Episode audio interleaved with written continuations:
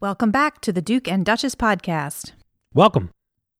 I'm the Duchess, I'm the Duke. and we are here talking about Scott Lynch's The Lies of Locke Lamora, book one of The Gentleman Bastards. You know it. We're in episode 37. Woohoo! That means we've done this 36 other times that we told you about.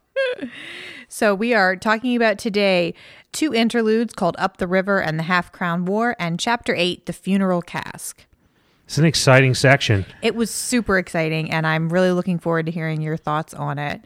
Uh, next up, we're going to be reading Chapter 9 all the way through and including Chapter 11.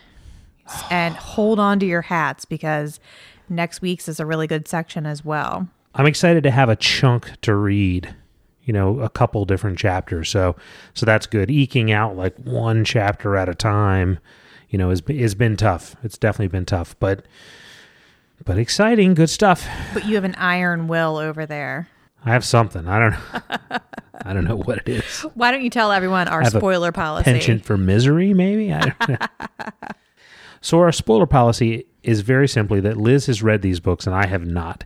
So we will not spoil anything past the interlude titled "The Half Crown War." That's right.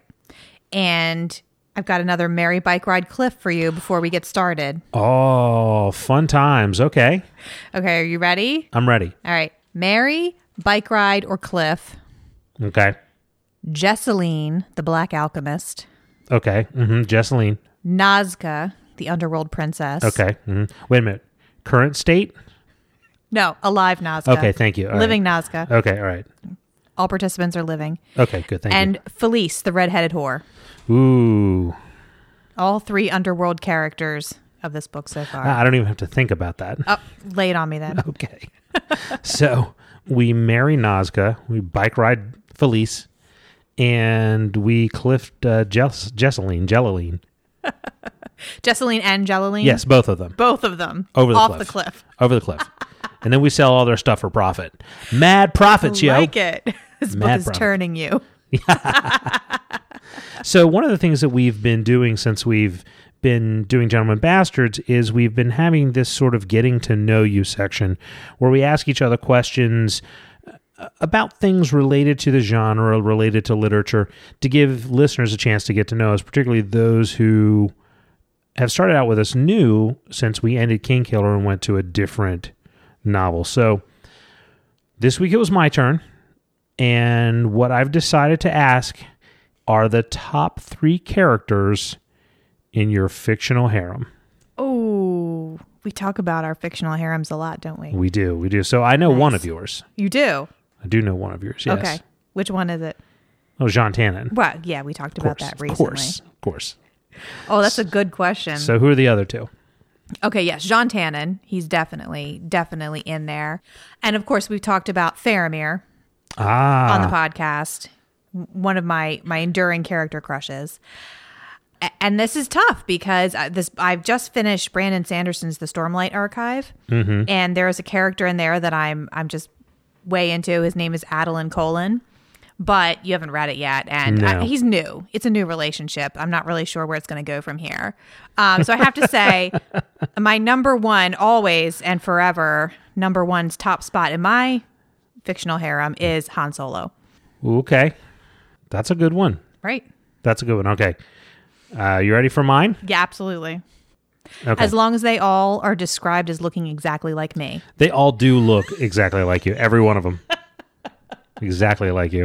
All right, proceed. It's amazing how that how that works. So so the first one is Arianne Martell.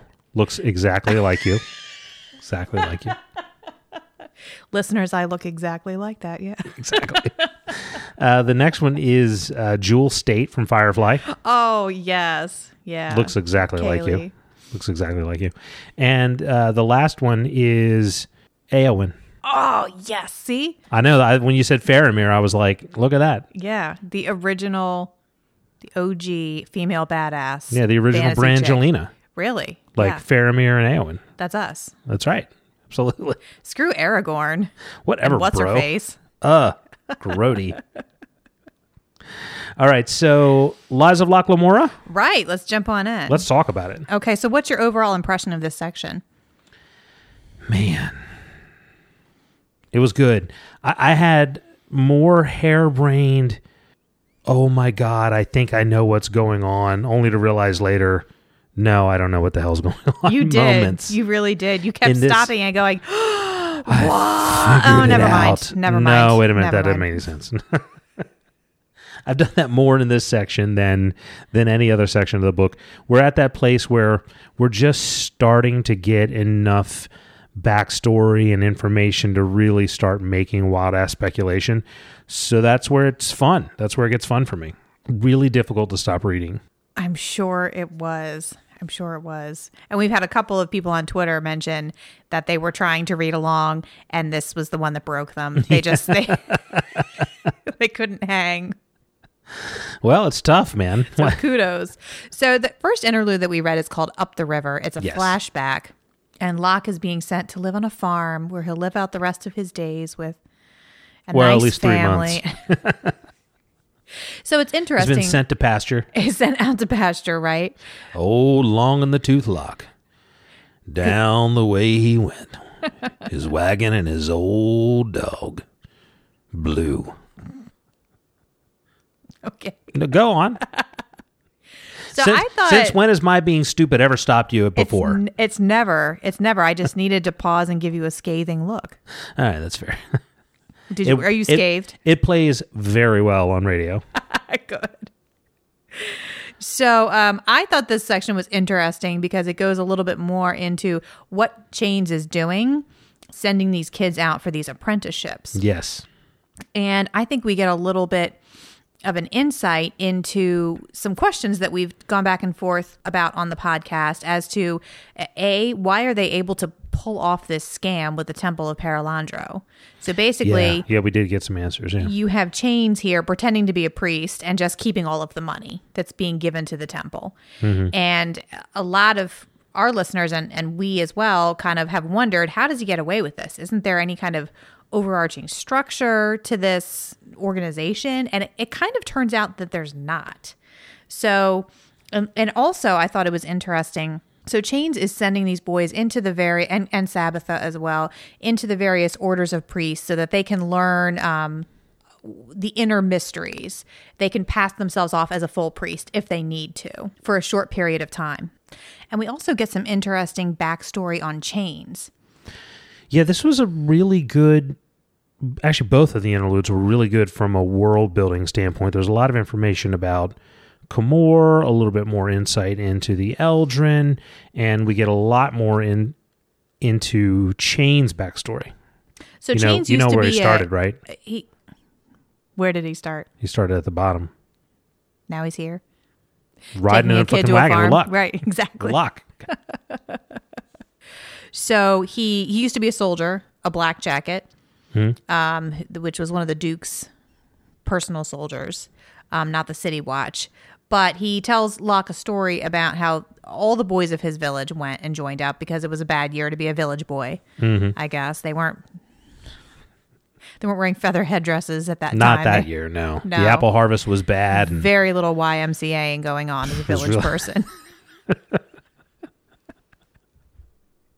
so they all went to become soldiers. NYPD was coming down hard on dance clubs that year. Wide collars, tall boots were out. Nope. Yeah, it was no fun. Fucking joining the army. So, of all the boys that went and joined the army, though, three came back. Yeah, Um, which, which is interesting because we don't hear a lot about wars in the greater world. Like we don't get a lot of sense of kind of what's happening in the in the greater political spectrum. So it leads you to believe that there's just constantly wars going on and that people in the city are like, whatever. Well, this this conflict, I think that Chains fought in, has been mentioned before, and it's Duke Nicovante's rise to power Oh, okay. and how he kind of consolidated Yeah, yeah, power yeah. in the city state. Gotcha. Yeah, that has been mentioned. Yeah. So you definitely do get the impression that this world is constantly in conflict. There are Yeah. these little independent city states that broke off from a powerful the Therin government at one point, and when the Therin government dissolved, we don't know exactly why or how yet. These city states were just kind of left on their own, and they just kind of are fighting all the time. Yeah. So, with this Duke, uh, the Duke Nicovante, rose to power, and that was the conflict that Chains and his village people, nice, uh, fought in. And so Chains obviously became a con man. Yes. Vandros, his friend, is the one who owns this farm that he is sending Locke to, so that Locke can learn to be a, a poor person, if, a village person, if he needs to. Poor, poor village person. Poor village person. Look, there's not the kind of money in village peopling as there used to be. it's come back around recently, but there was a period, you know, in the early 90s where it was it wasn't good. Eh, They were out of style. There was a village people bus bubble. A village people bubble bust. There was. There was the telecom bubble, the village people bubble. The other thing I, I liked was hearing about, kind of already mentioned it, but how Chains being one of the few people who survived, but but where he ended up when he was no longer a soldier, which was that he ended up injured and getting left at a church of Perelandro. So that was, I'm presuming, where he probably began his long illustrious career as a priest of Perelandro and then eventually learned about the 13th god and just kept the mantle of Perelandro on. That's kind of what I suspect happened there. I mean, that's an interesting speculation. I don't know if it's been confirmed that Chains is a priest of Perelandro, or did he just stay with them long enough to, To learn the- about them and then decide to take those suckers for all they were worth? Don't know yet. Don't know. Don't know. But the third village person who came back, how many times can we say village person in He the was the Indian. podcast? The Indian came. Um, Sorry. As that is really not correct. That is not the preferred nomenclature, It is not dude. the preferred nomenclature. No, no. He was an Indian male dancer, Okay. entertainer. So I'm sorry. We were talking about. Village people. Damn it. Trying to get off of that subject. You've got me in a village people loop. I'm in I'm in this loop and I keep waiting for the for the beat to drop, but It's not going to drop. it's drop. not happening. So Chains is sending Locke to the farm. To the, to learn to be a poor person. to learn to be a poor person, basically. like like he doesn't have experience in that. I just want to dance. Get some turnips and dance. Poor person. Poor person, right? Like a like a poor person, and and that's kind of I think the the point behind this. We also I think get some interesting descriptions of the city, Yes. and once again, and it's significant, a description of the towers and how alien they are. So I wrote down one quote there. Uh, Locke says that when he's describing the towers, it becomes evident that the creatures who designed them did not share an aesthetic sense with the humans who appropriated them. And that just keeps getting highlighted through the book, and I think it's important. Yeah, that was actually one of my notes as well. So, uh, for the same reason that it just is continuously pointed out. It- It's described in a way, particularly the, the Five Towers, where it's this sort of rainbow themed tower and this huge, wide, sprawling river, and there's a massive waterfall, and they're adjacent to each other in this bustling city. And it's like, it's, you're describing it like it's this sort of fairy tale kingdom, this, you know, magical place. But we've also had so much history about Camorr and just know how twisted and weird it is, and the descriptions of how alien it is. It it's sort of like fairy tale bizarro world in my mind. know, I love it. It's just interesting. love it. It's definitely interesting. The other thing I pointed out in this section uh, that's in my notes here is it's not just that Chains is sending them off to learn, which that's certainly a part of it as well, but it's also that it's a test. And that comes back around in the next interlude as well. That Chains is, you know, putting these kids out there and I mean he's not doing it in a way that where he's throwing them into impossible situations that are dangerous, but he is slowly giving them more and more and more difficult challenges and tests and seeing whether or not they're going to they're going to pull through. Right. And I like that this chapter ends with him saying, We need to see what you can do when you're off in a strange place all on your own. And Yeah. I think that's the last line of the chapter. It and is, then yeah. we open the next chapter with Locke in a strange place, All by himself. all on his own. Absolutely. So, So- this is chapter 8. Chapter eight. The grand confrontation. Ding Yep. ding ding ding. In this corner we have Capa. In this corner we have some poor schmuck who doesn't have a damn clue why he's here. That's accurate. Who do you think's going to win? Accurate. I know who wins round 1. and it ain't Locke Lamora. this scene was so tense. I really loved it. I loved how he set up the tension following the funeral procession.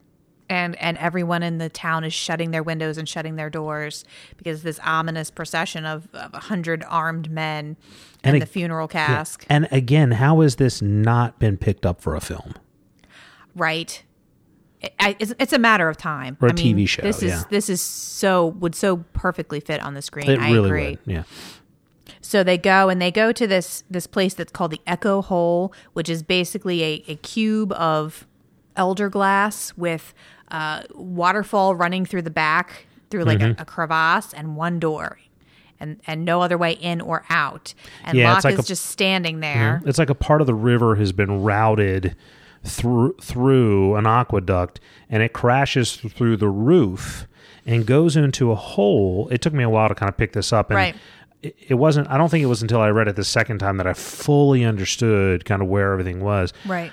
And, you know, so it comes through the roof, goes into a hole down underneath of the floor into a cavern, and where it stops, nobody knows. Like Right. it just goes into a goddamn hole in the ground. Right. You know, uh, which could put- could be fucking bottomless for all anybody knows. So yeah, pretty ominous. Right, and we have we have Jean and Bug hiding underneath. Who knows what they'll be able to do if anything goes down, but they're there.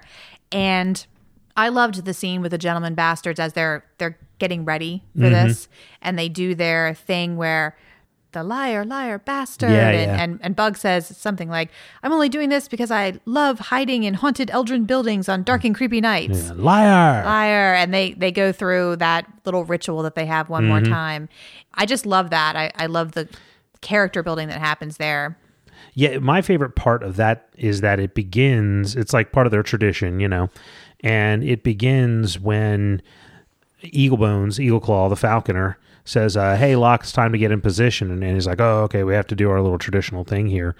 And then, you know, it ends with Locke saying, We're the only ones able, you know, smart enough to do it and dumb enough to get caught, you know, and made to do it, you know? and, uh, and then they go, bastard. And then the falconer says in, in Locke's brain, Are you insane? We I can hear you. Like what's wrong with you, dummy?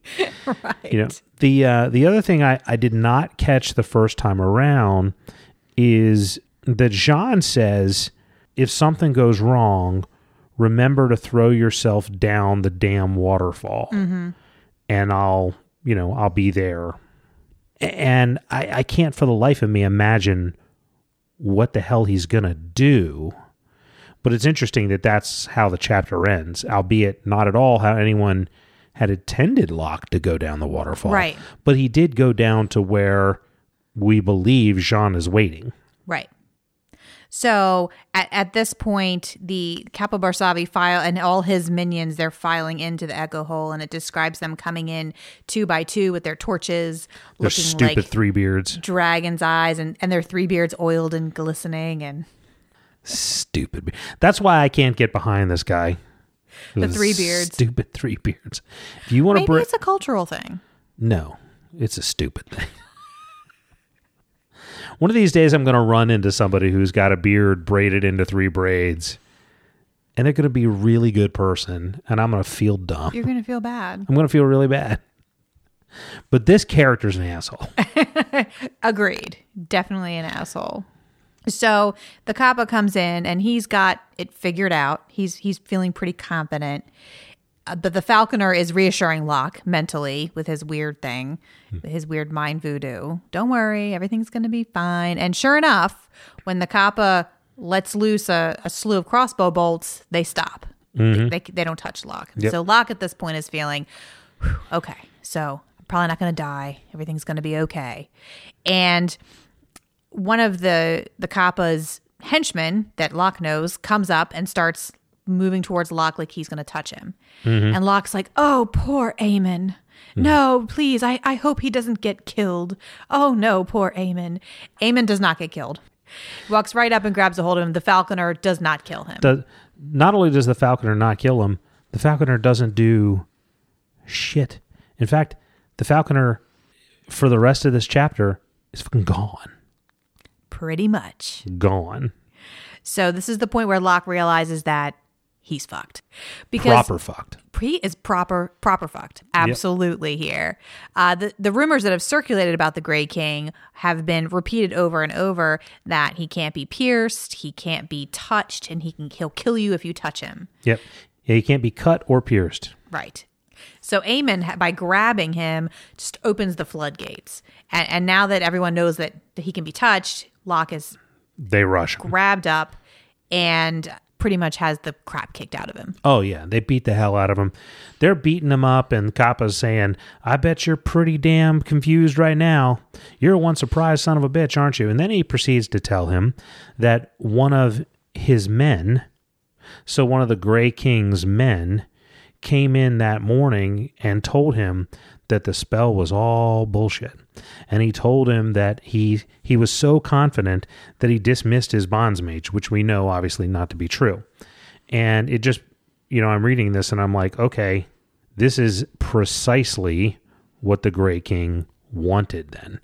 The Grey King wanted Barsavi to do this. He's why he sent the guy. There was nobody escaping for, you know, or ratting him out. Right. Because he's telling them bullshit lies. It's all somebody who was sent to do that. So this is precisely what the Grey King wanted to happen. And he's telling him exactly how to kill Locke. Mm-hmm. Basically, the Gray King's man told him that that the Gray King can't be cut or pierced, but he can be bruised, he can be touched, And he can damn sure be drowned. and he can damn sure be drowned in a bucket of horse urine. So Locke quickly realizes, you know, it goes through his mind, what do I do? Do I just tell the truth? Mm-hmm. But he quickly realizes that he's already shown that a bonds mage is protecting him. He, he's shown that he's involved with the Gray King somehow.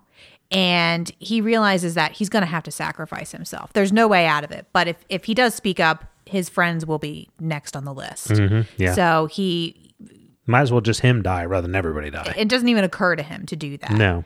So he just kind of gets ready to be horribly murdered. Yeah, and they so I forget precisely where. Let me look, check my notes.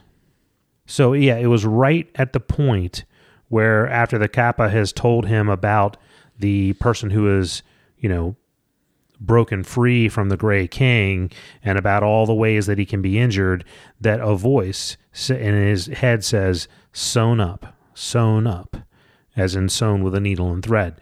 But the voice is not the voice of Eagle Claw. So whose voice is it?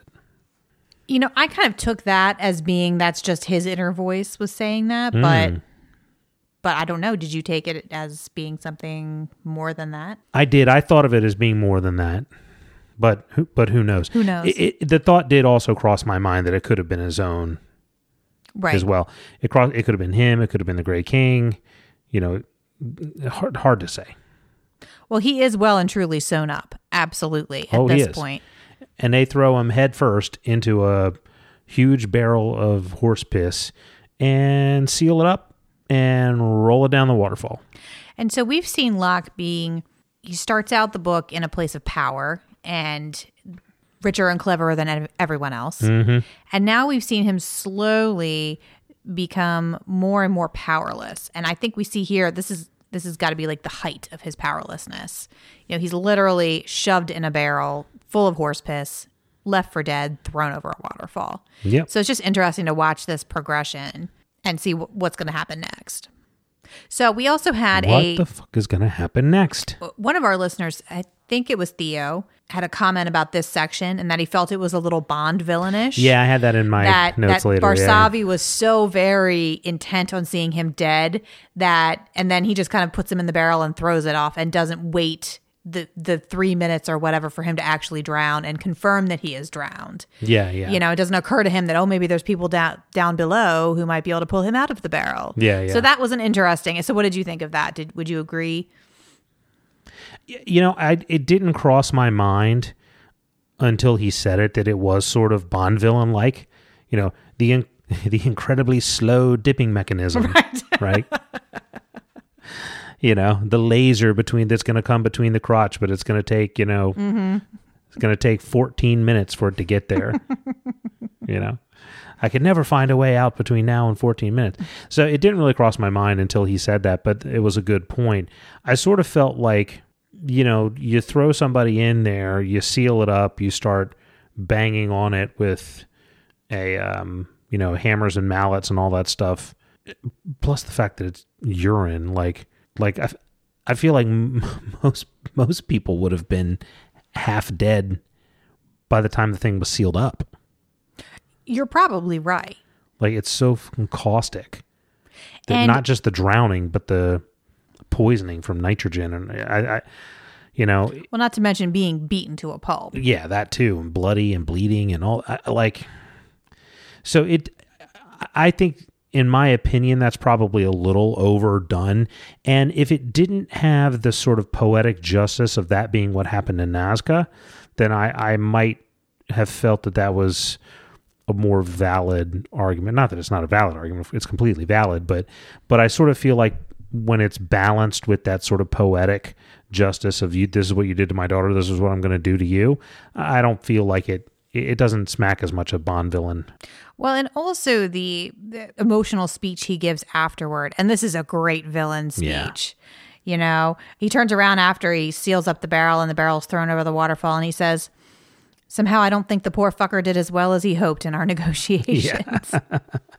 and then he's like, ha, ha, ha, throw open the gates and we're going to feast. And, Yeah, you yeah. know, the gods themselves will look down and say, What the hell is that racket? And, Yeah. and then he ends it by saying, Tonight Camorr has seen the last of kings. So, I mean, that's, you know, that's a lot of speeching to do. It is. I can It's a- see why you wouldn't want to wait three minutes to make sure your enemy was actually dead. Ooh, ooh, ooh, I gotta, I gotta get this out now. Fuck, throw that asshole over. well, the other thing too is uh, they're throwing him into a hole in the earth that goes. I mean, there is a splash at the bottom, so it's not like it goes for forever. But like, it's pretty unlikely that anybody would go down there and survive, unless they hit they hit the water and the barrel breaks. Well, and it occurs to me too that Bug and Jean knew of a, a tunnel under the echo hole. Yeah. That doesn't mean that it's common knowledge that people could even get down there. Yeah, true. Yeah, yeah, and it, it sort of makes me wonder. I mean, a barrel filled with horse urine, not to mention a human inside of it. I mean, got away six, seven hundred pounds. I know Jean's strong, but he's not going to catch it. So, so until it hits the bottom, there's not a whole lot anybody can do. Mm-hmm. You know, they can grab the barrel and break it open, and that's about the best they can hope for. Mm-hmm. And and I think it's reasonable for the Capa to assume that e- that being beaten to a pulp, thrown in the barrel, the barrel being caustic, thrown over, the impact from dropping however long, even if the mm-hmm. barrel does smack open and mm-hmm. break, I think I think it's reasonable to think most people wouldn't survive that. Mm-hmm. I also think uh, it's you know there's zero percent chance that Locke Lamora dies as a result of this. So Well, that's fair. what does that mean? I don't know. It means it's it's an interesting story. We'll see what happens. So that's the end of our current story. We kind of have that big conflict. And then we go into another interlude. Yeah. So that's kind of tough. Yeah, it kind of sucked. Not gonna lie. But this interlude is one of my favorite chapters in the whole book. I think there's so much good character stuff that goes on here, and it's just a really good little little story. It is. Yeah. you it was- agree? yeah, it was. It was enjoyable.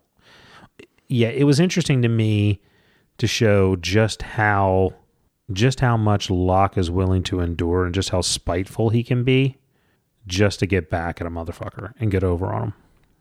Well, and I don't think that this whole the whole adventure in this interlude is about Locke getting revenge. It, it was about him passing another test, Yeah. Yeah, good point. and and about not wanting his gang to have to bow and scrape to anyone else. Yeah. hmm So, but it definitely speaks to Locke's pride. So let's just kind of go from the beginning. Um, and this is actually the part in the the interlude that was talking a little bit more about the apprenticeships.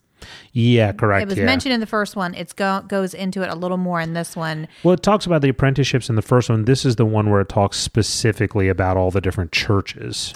Right. And how and how the boys infiltrate them until they get to a stage where they are able to learn some of the the secret handshakes and stuff. Mm-hmm. And then they fake their own deaths A- in and- various amusing ways. Yeah, and they all have their own, you know, way preferred ways of doing it, which I, of course I thought was was pretty pretty funny and pretty awesome. So Mm-hmm. yeah. So that's interesting, and it seems like it's probably going to be significant at some point. Um, but it also answers again the question of how much structure is there to these, and how are they getting away with all of this? And I think one piece that we've been missing is how deeply superstitious the people in this world are. And and I use the word superstitious versus devout because Because they don't feel emotionally connected to their gods. Yeah, the people who are throwing bent coppers into the bucket at the per- Church of Perelandro, they're not doing it because they have a deep compassion for orphans. They're doing it because they either want, you know, 50 years good health or because they don't want to be cursed. It like you said it's a superstitious belief in, oh, I better do this or else the boogeyman's going to get me, you know. Right. They're they're not emotionally connected to their gods, but they truly believe that they will smite you if you piss them off. Yeah. so their whole system of belief seems to be about keeping the gods off your back. Yeah. But they truly, truly believe there. It seems like there aren't a whole lot of unbelievers. It's interesting that these people live in a in a city that was built by super powerful aliens who mm-hmm. were chased away by something. And I wonder if this superstition is like a holdover from that. Like there are stories that aren't remembered, but this idea of something all powerful that's going to smite me is kind of lingering in their belief yeah. systems. What I mean, think about it this way: What if our history? What if the American, you know, North America, USA? What if our history, instead of being what it was, was that the Native Americans were 20 foot tall titans and we had these huge relics of what they had built and what they had done and they were like the sons of gods and they were and and, and we have you know archaeological evidence that this really happened and then one day instead of it being George Washington with a cherry tree you know it was a you know a group of enormous you know 40 foot long you know wings Snakes. spans or I was going to say eagles the American bald eagles came and ate all of the Titan slash American Indians, and all of a sudden, you know, they were gone and they were sent down by gods to to wipe that scourge from the earth. Do you think church attendance would be higher? I, I mean, I kind of want to go to church right now. You know, if that was your actual history, and that was a real thing, and God sent down forty foot long winged, you know, eagles to eat the titans because his God didn't like the other God, your ass would be in church every Sunday.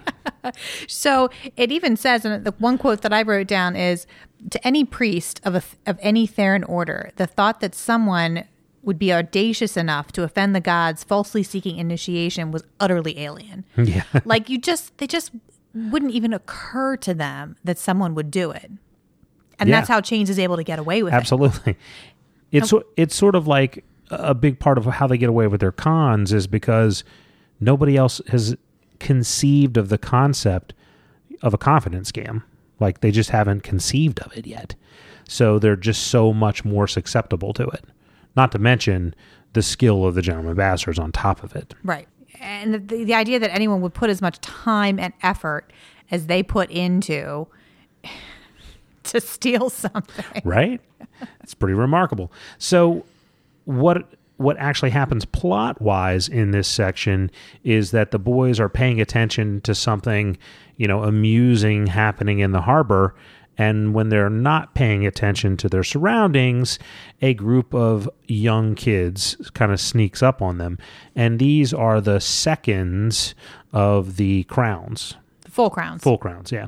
So the seconds meaning the young kids that they've the apprentices. the apprentices you know so so the same sort of thing that chains has but you know the, but the crowns are a much much much much larger gang. And so these six kids surround the twins and Locke because Jean's away training and they proceed to beat the shit out of them and tell them you know with some nice clever quips you know no hard feeling boys. We just want all your money and you to say that we're better and kiss our ass. And if you don't we're going to come back tomorrow and do it again. Right. You know, and they come back to Chains, and Chains is like, well, yeah, looks like you got your ass kicked. Uh, so what I would encourage is a nice, friendly turf war. Let's, Right. if you don't get the better of those kids that have 14 times your numbers, I'm going to be real disappointed. Consider this another test. Uh, Well, uh, what he actually says is next time, make sure you have Jean with you Yeah. and try to make it look like you're just the pack of ordinary sneak thieves that I'm training you to be. Yeah. So, So, no crazy, no don't bring the watch plagues. into it. Yeah. Yeah. Don't get them all don't killed. burn anything down. Yeah. Don't put them on a ship and drown it. Like, Exactly. like So really, Locke's got one hand tied behind his back. yeah, he kind of does. A- and I like that and, and they they mention the concept of soft talk Yeah. only, which means no weapons, no killing, no crippling.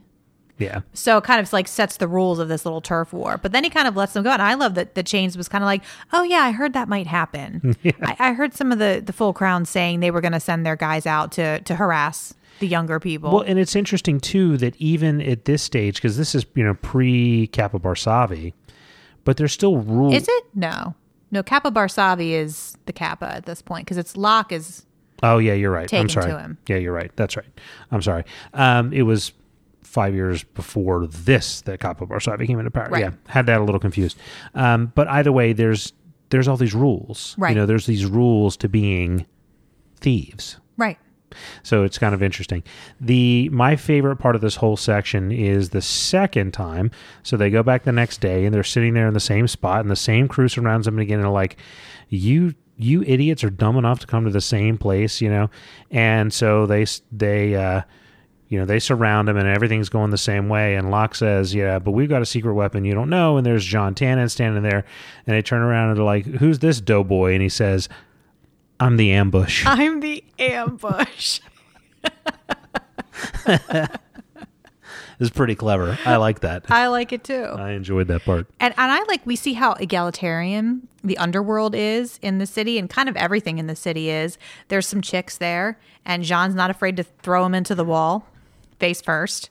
And they're Yeah, they're yeah. punching and, and it's it's not even I think he says like, excuse me, ladies, but then he's like, Yeah. You're gonna kick the crap out of me, I'm gonna kick the crap out of you. And that's Yeah. kind of how we see Yeah, this just seems to, from a gender standpoint, just to be a more egalitarian society than a lot of other societies that we've seen.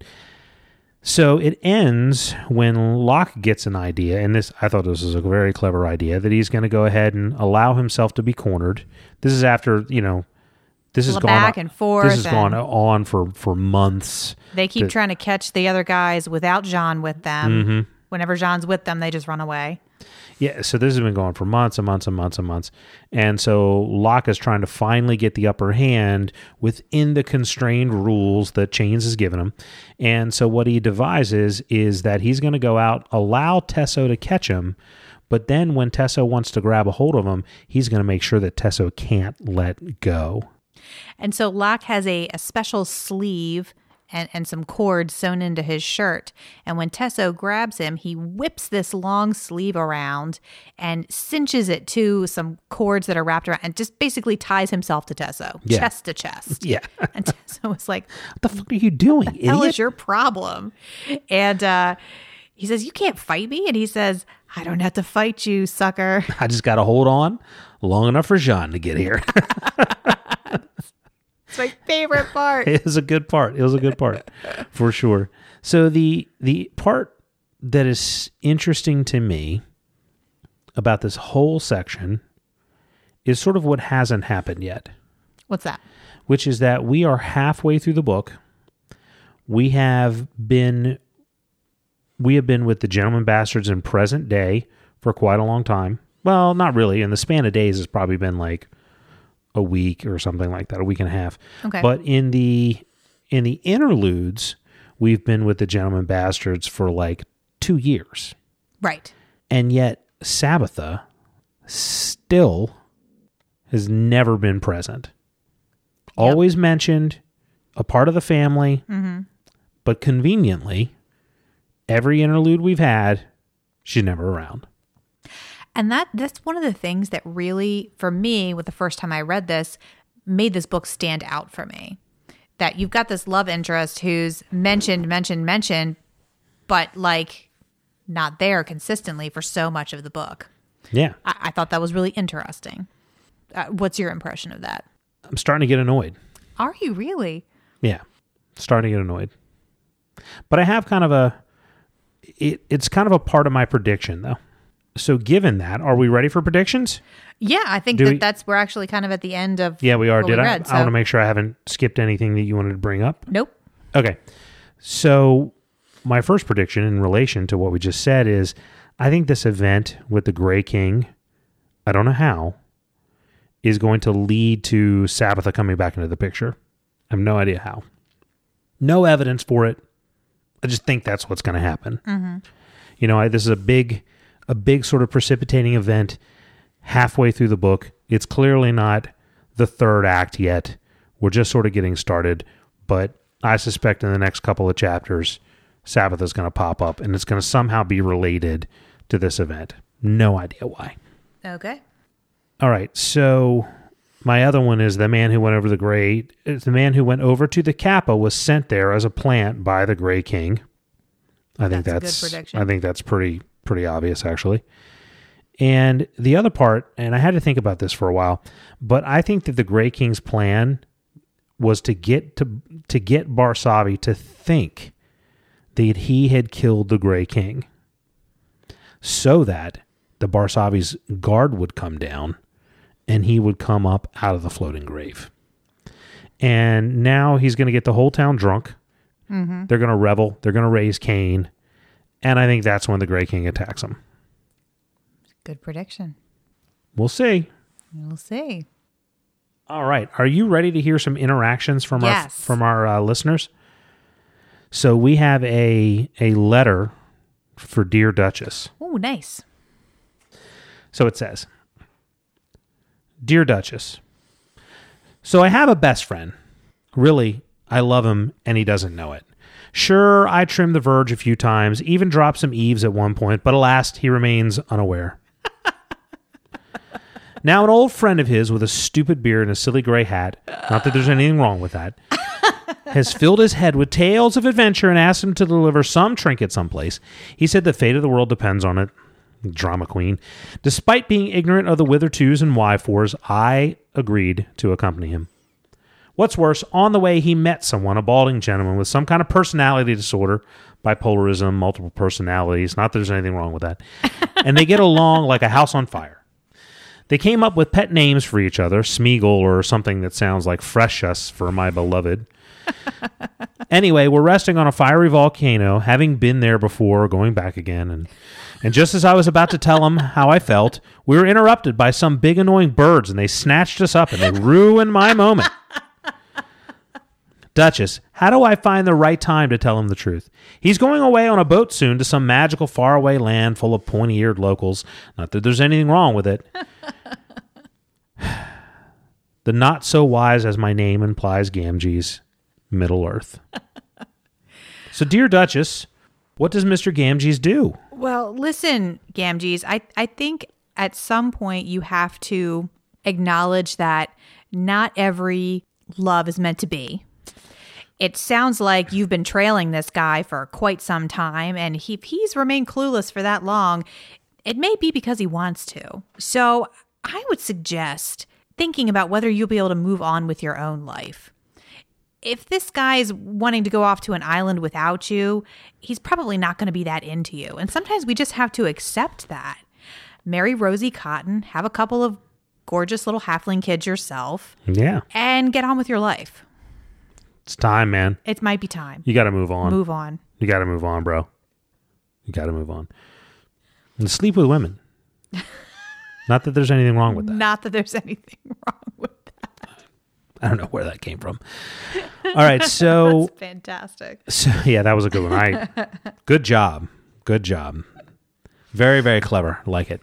So Daryl Mansell put on our Facebook uh, podcast group favorite and least favorite fantasy tropes per our discussion last time.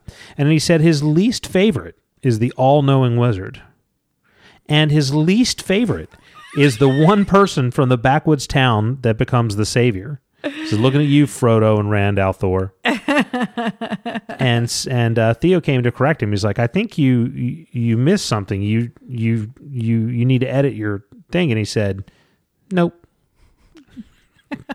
Both his least favorite. no, those are both my least favorite. You know I what? said exactly what I meant. I don't have say. a problem with the wizard, but I agree that the backwoods hero as a as a way to be able to kind of lazy way to be able to explain your world building, it, it's it's done. It's been done a lot. Yeah, it's definitely been done for sure. And then he also had a post on there where he took some photos of himself and he said the best way to read a big fat fantasy book is in a Duke and Duchess t-shirt and he's got his D&D podcast t-shirt on and his enormous Brandon Sanderson novel. I loved it. Loved So- that post. I hope you like the T-shirt. Theo said, and Theo said a lot of things. I want to I want to um, say something because I want to be clear. Theo writes very long posts, and so I can't quote the entire thing. But I love the in-depth, very long post. He puts a lot of thought. He has great points. Yeah, a lot of thought into what he's talking about. So one of the things he said is uh, one thing that, and so I'm going to selectively choose points that he raises. So one thing that stands out for us is the notion that it sounds like you do your 25 years as a soldier and then you get your land, but only for the rest of your life. Was I alone in reading it that way? Uh, no, no, Theo. That's that's what they say. Yeah, you get a chunk of land. You know, you you join when you're 16 you know, and then you come out when you're 41, 25 years later. You're broken to hell because you spent 25 years marching and warring. And if you manage to survive, you probably got a lot of battle scars.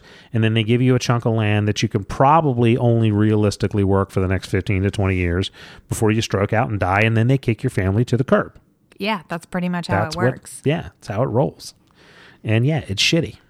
It ain't easy to be a village person. No, it ain't. You got you got sacrifices you got to make. Yeah, so again, it just highlights how brutal this world is. It's a shit society. It is a shit society, pretty much. And I think it's so interesting how that is sort of overlaid against what we speculate the Therin throne was like and what things were like when there was a, a central government and how things are now, which is just basically petty warlords who make themselves dukes and like don't give a crap about anybody else. Yeah, pretty much, yeah. So he says, anyway, chapter 8, oh man. So the Grey King's plan all along was to make Barsavi believe he'd killed him. And, and yeah, Yeah. that's what I think it is too. Yeah. I absolutely think that's what it is. And, and this is where he brought up the Bond villain thing, which we'll skip because we talked about it. The other thing he he pointed out, he said, one thing I was surprised by was realizing that Gentlemen Bastards is the open name of Chain's gang. It seemed odd. I mean, the name only makes sense to me in the context of the crimes they commit, but their front is as petty thieves who pretend to be Perelandran priests. Am I alone in concluding that? And I thought the same thing. I didn't I didn't think much of it the first time I read the chapter. When I went back to take notes, I'm like, wait a minute. They're like just openly calling themselves the gentlemen bastards, but the gentlemen bastards you know doesn't make as much sense when they're just like really petty, low level, you know, window knockers. Like my impression is that the names of the gangs, especially as the decades go on, aren't really that significant. I mean, you've got the full crowns, They're and who knows how that game Yeah, name yeah. came about, but now it's just what they're called. yeah. So, and I think that that's Chain's little deliberate middle finger to Yeah. Barsavi because we know what he thinks about the secret peace and that he's deliberately doing this. So I, I think it's that's very likely that Chains would kind of deliberately do that, knowing that nobody's going to overthink why the gentleman part of the bastards, you know? Yeah, yeah. hmm No, I think I think you're right there, because again, the full crowns aren't really. They're not saying that they're all actually kings.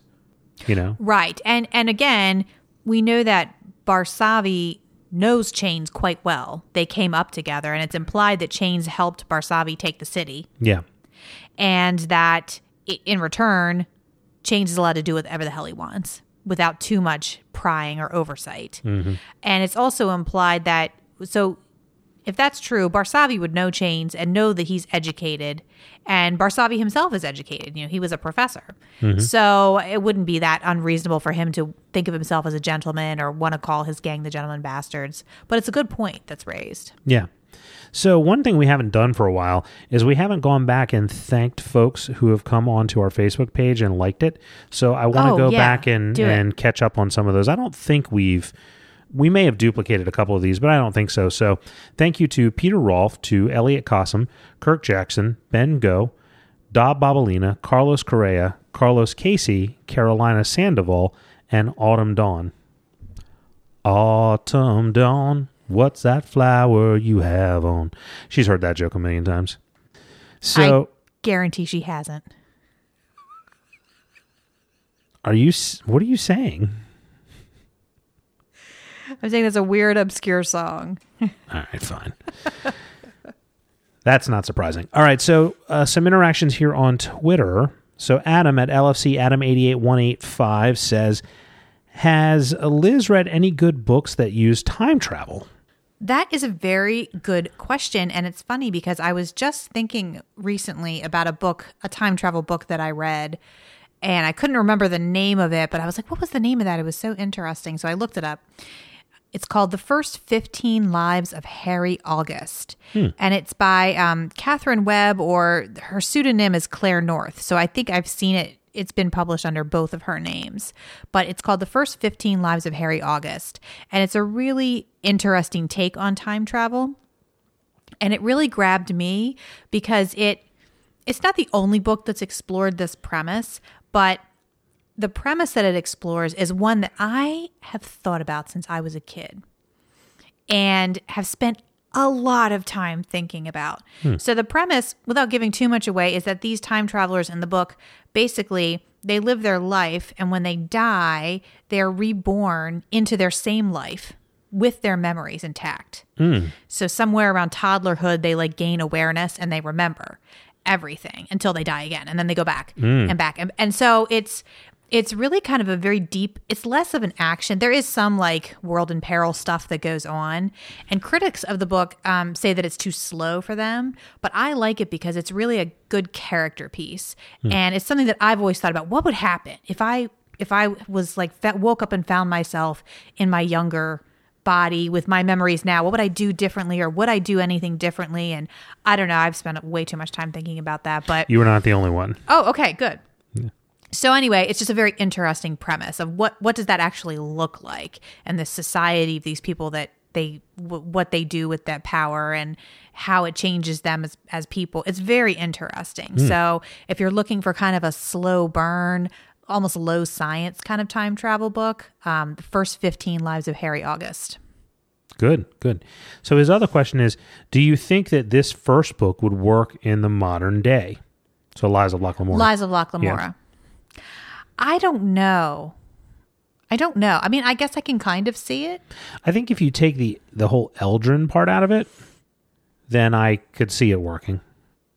Yeah, I mean, I think what's so interesting for me about this book, though, is the setting and this sort of like de Medici Venice setting. And I think it fits so well with the culture and the people And the themes. and the themes. yeah. So I love like that there's all the canals in the city and the the slums intermixed with these weird alien structures. I, I think that just really makes is what makes it so interesting for me. Yeah, it's an interesting setting. I like the setting quite a lot. It's I've been going back and forth recently thinking which setting do I like better? Do I like do I like the setting from King Killer better or do I like this one better? But again, it's just different Right. It's just different. So Travis Dundas says, I've been trying to read along with the podcast, but I couldn't stop at the designated place this episode. There was no way I could leave that unresolved for a whole week. I wish you luck, Dukes. Not sure how you'll do it. Well, tonight you can go upstairs and read. I'm excited to read. excited to get back to it. So uh, Theo also says, I love how you guys put chains with a Z in your Locke Lamora tags on the blog. Like people searching for two chains will also be Lynch fans. I'm just glad somebody caught it. That has nothing to do with two chains. That's just being true to who we are. It, yeah, We, we like to entertain ourselves. we're the most metal of all the fantasy podcasts. It- yes, we are. You know it. It can't be denied. It cannot be denied. Cannot be denied. So Adam says, I entered the uh, D&D podcast competition a couple of months back, and I won. And this little bugger made its way all the way across the pond. And the answer to the question being the book we're reading now, The Lies of Lamora by Scott Lynch. And he had photos of the little package that we had sent him that included his Duke and Duchess t-shirt. After much delay, finally made it. We finally, finally made it. Its transatlantic journey.